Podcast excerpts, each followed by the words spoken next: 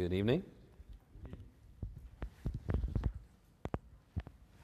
Uh, our reading this week will be concluding the book of Deuteronomy. So if you've never read the book of Deuteronomy and you just read straight through it, God bless you. Congrats. You did good. Um, there's a lot in the book of Deuteronomy, very rich, and we're going to look at it. I think what we're going to look at tonight is going to give a good summary of uh, that text. And so we're going to be looking in Deuteronomy 32 mostly at the Song of Moses. I've never gotten to preach on the Song of Moses or to do any more, do much in depth study into it. But tonight I hope this being very encouraging to you and you'll see a common theme throughout it. And why God would command Moses to write this song. Before we get in our message, please pray with me.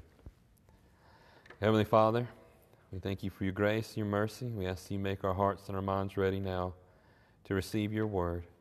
Father, help us to look at the scriptures that we're reading and to gain great insight and wisdom from it. Father, help us, allow us in our studies that these studies from Deuteronomy will, will change us. And we pray all these things in Christ's name. Amen. So tonight we look in Deuteronomy 32 again, the Song of Moses. And as you hear that, you might be thinking, I've heard something like that before. It's come up before.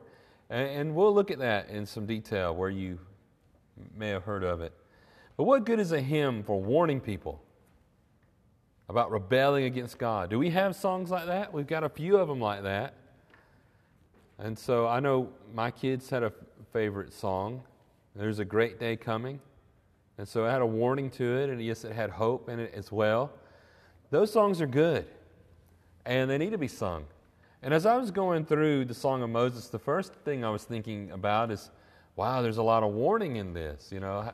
And in, this is a song that's supposed to be passed on among children and be sung among them and to be passed on to the next generation. It just didn't, you know, it doesn't sound like a children's song. We have children's songs today that our kids know will be passed on, and then, and I guess any family members who go astray and they hear those songs again, they'll be reminded of those things. And so we see here the, the importance of, of singing. And I'm going to emphasize that throughout is the importance of songs and singing, and specifically um, their messages.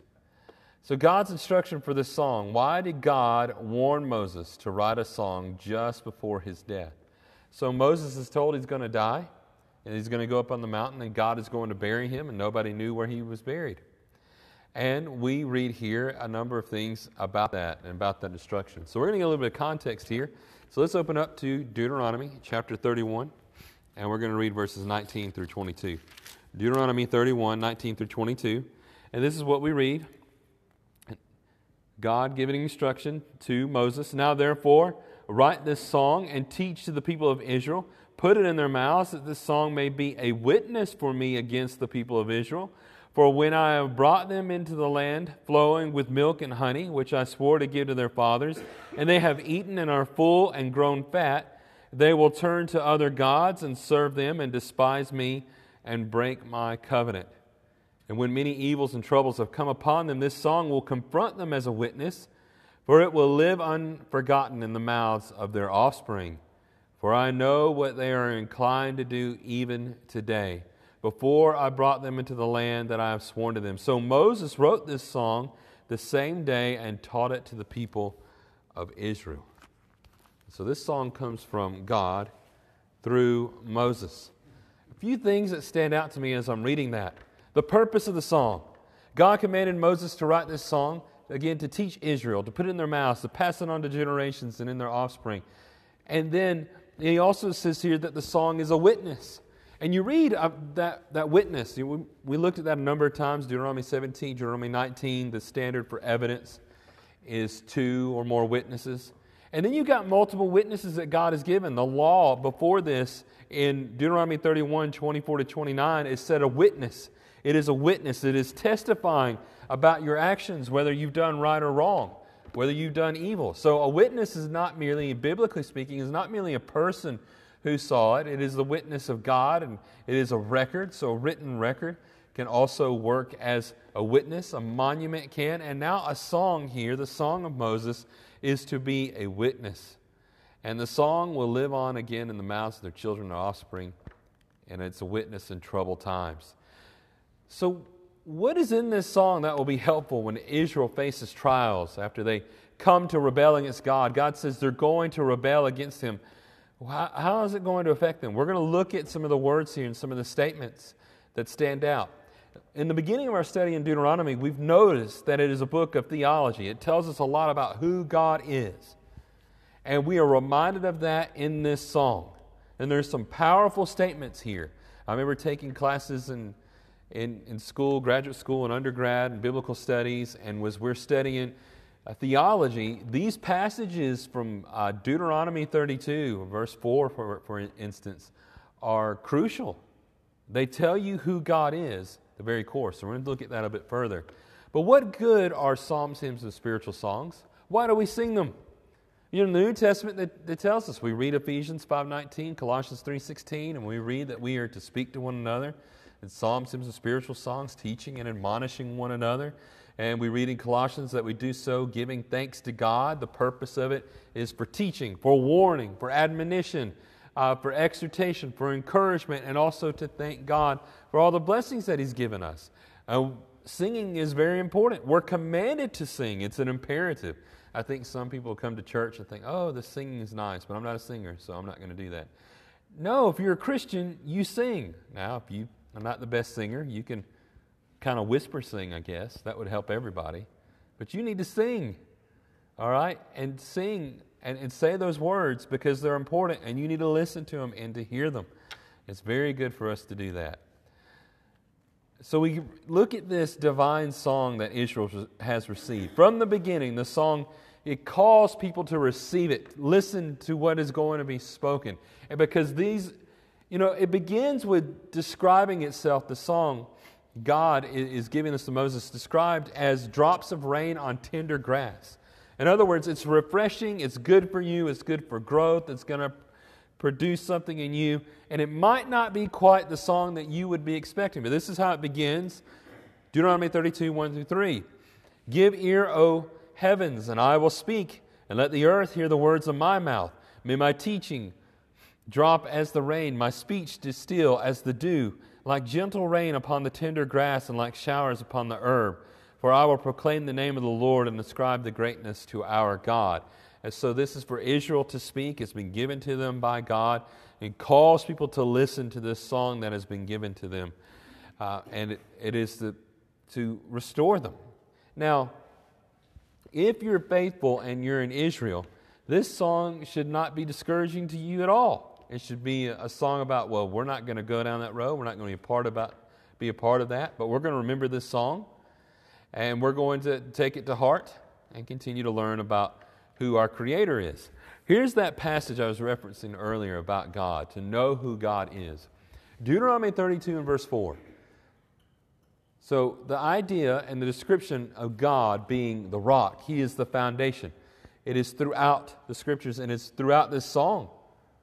He is the rock. He, he is the one who is unmovable. He is the basis for everything that we believe. It says His work is perfect, for all His ways are justice. You know, some people talk about God and they say, well, God does things that I don't like. I don't think they're just. And why, God, do you treat me this way? Kind of a statement. But we shouldn't respond that way. We shouldn't even think that way, but there are many who do. And you have a reminder here in this song that the, the true God is the rock, the foundation. His work is perfect. He is justice. He is just in every way. And it says, a God of faithfulness. He's trustworthy. You can rely on him. That's the idea of the rock. He is perfect, he is just, he is faithful, without iniquity. God does not sin. Now, all the false gods that have ever been invented, all the demonic gods, I'll come to that in a moment, that have, people have come up with, they allow them to sin, to do evil, to be imperfect like them. It'd be a very strange thing for uh, people to come up with the supreme God, the ultimate God, who never sins and always is just, I don't think that would be in the sinful nature of man to want that God. It wouldn't be.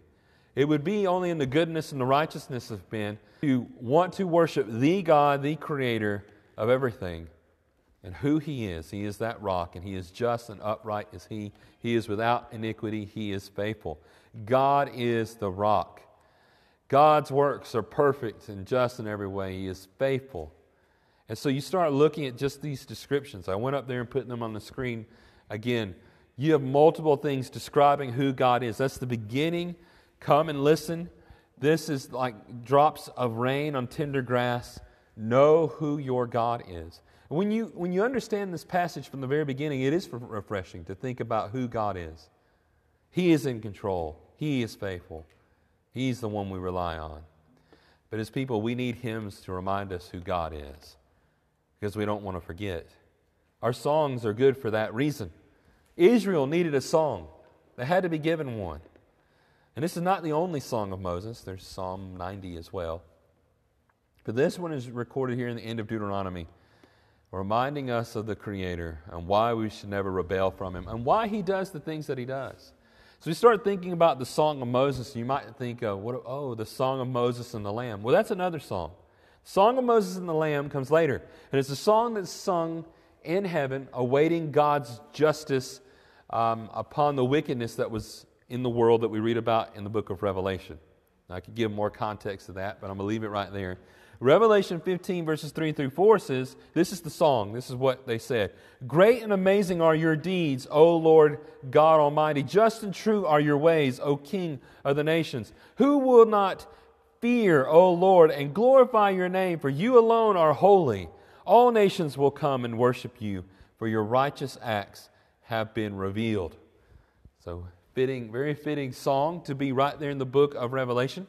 I have not read this in uh, Greek to see if there's any kind of meter to it, to see how it would come out.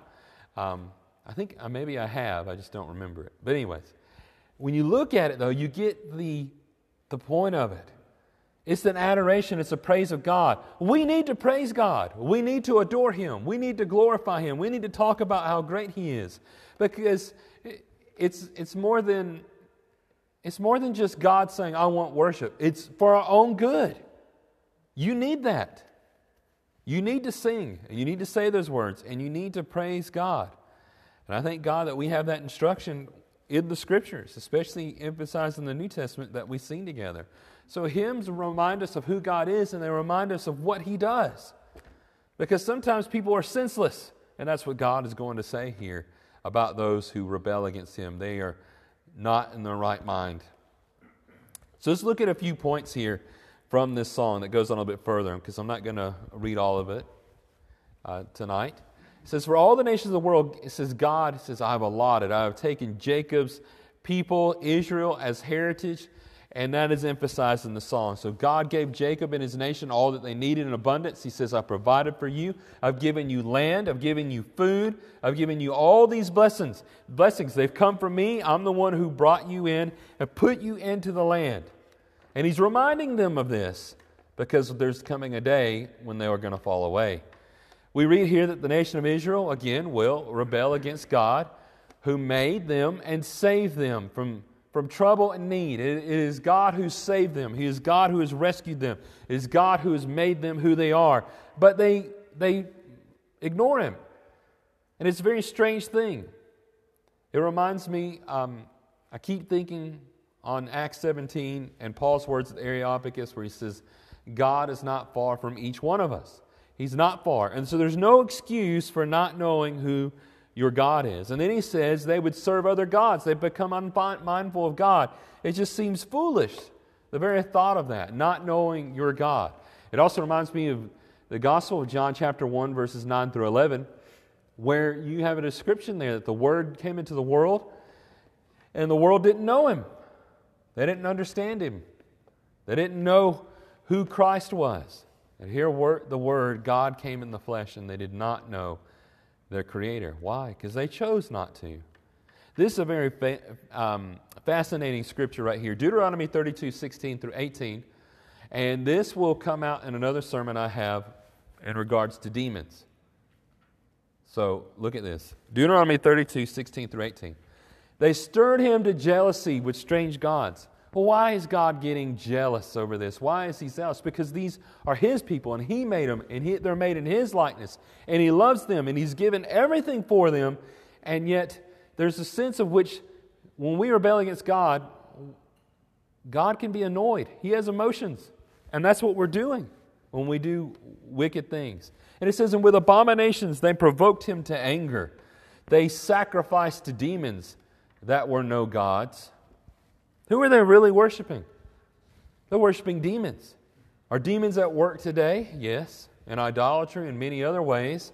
And in 1 Corinthians chapter 10, you see Paul reflecting on this when he says, You can't eat of the table of the Lord and of the table of demons. What's he saying? You can't eat the Lord's Supper and then go into an idol's temple and get your, your free food over there that's been dedicated to another God. And that's what some of them were doing. And so Moses has this revelation from God in this song that he's written, and it says, Who are they really worshiping? It says, They sacrificed to demons that were no gods, to gods they had never known. And what happens to them? Those gods can't help them. They don't provide for them, they don't save them, they haven't made them, they don't give them anything. And it's all God. What is God to do with this? Well, He's got to leave them alone. If you're going to worship other, at the end result of it. You're not going to continue to get God's blessings when you do that to gods they've never known, to new gods that had come recently, whom your fathers had never dreaded. You are unmindful of the rock that bore you. You're unmindful of the foundation where you started from. And you forgot the God who gave you birth, who gave you life. And there's so many scriptures that come to mind when I read that. They just come up all over the place in the New Testament that God is the one who's given us life and breath and everything. And the very idea that people would betray him or ignore him or dismiss him. Very peculiar. Why would God be angry with a people whom he's made, whom he's saved, whom he's given blessings to, and they no longer sought him? Well, God does. He has anger, and a just anger. And there's no sin in it. He's right to be angry. As we come down to the end of Deuteronomy into this song of Moses. We see this in Deuteronomy 32, 34 to 38. And he starts to reveal what's going to happen. God's way is always the victorious way. And anybody goes counter to him will reap the fruit of it. He says this Is not this laid up in store with me, sealed in my treasuries? Vengeance is mine, and recompense for the time when their, their foot shall slip. Does that sound familiar? Vengeance is mine. I think about it in Romans 12 and other scriptures we continue to read. God says, Vengeance is mine. For the day of their calamity is at hand, and their doom comes swiftly. God doesn't want this, but they brought it upon themselves. They have rebelled against Him, they have denied Him, they have turned against Yahweh to other gods. And so, we read about this, and we see what God has done. It says, For the Lord will vindicate His people. See, there's coming a time in which He will restore those who come to Him. See, Yahweh, Jehovah God, will vindicate his people and have compassion on his servants. And when he sees that their power is gone, it's talking about these false gods. There, there's no power. The people, they have no power. The power is gone, and there's none remaining. Bond are free. All the people are, don't have anything. And then he will say, Where are their gods? Where are their gods? Where's the rock in which they took refuge? He can't help you. Who ate the fat of their sacrifices and drank the wine of their drink offerings? Where is that God? Or those gods, those false gods that they've invented and come up with? Let them rise up and help you. Let them be your protection. Interesting. All the foolishness, the things that people do today. I think I mentioned before we were driving down the road and I saw a bumper sticker here in town. And the bumper sticker said, I have more gods than you do. Something to that effect. It was something about, they were boasting about they have so many gods, thousands of gods. Um, I imagine they were Hindu or New Age, whatever it would be. And, and they were boasting of that. What's going to happen on that day when they've been ignoring the God and they've been going after false gods who are essentially demons or, or the product of demons? They're not going to be able to help them. There's no protection there. There's no blessing. And so this song God has given through Moses is to remind them of this. Here's another great um, statement about who God is Jehovah God. And so we got it at the beginning in Deuteronomy 32 and verse 4, and then we get it toward the end. You, you see this kind of pattern uh, uh, of chiasm where you got A, B, C, C, B, A pattern. Um, and here again it is in Scripture. God calling his people not to forget who God is. So we see Deuteronomy 32 and verse 39 See now that I, even I, am He. I am. And there is no God beside me. We've heard that throughout the book of Deuteronomy. There is nobody else. Don't think it. Don't wonder about it. They're not there. He says, I kill and I make alive. Now, why does he say, I kill and I make alive? Well, God can give life and he can take it. We see that throughout Scripture. But he says, kill first and then make alive. He can revive, he can restore. And in the context here, look at the next line. He says, I wound and I heal. God has the right and the ability to do that.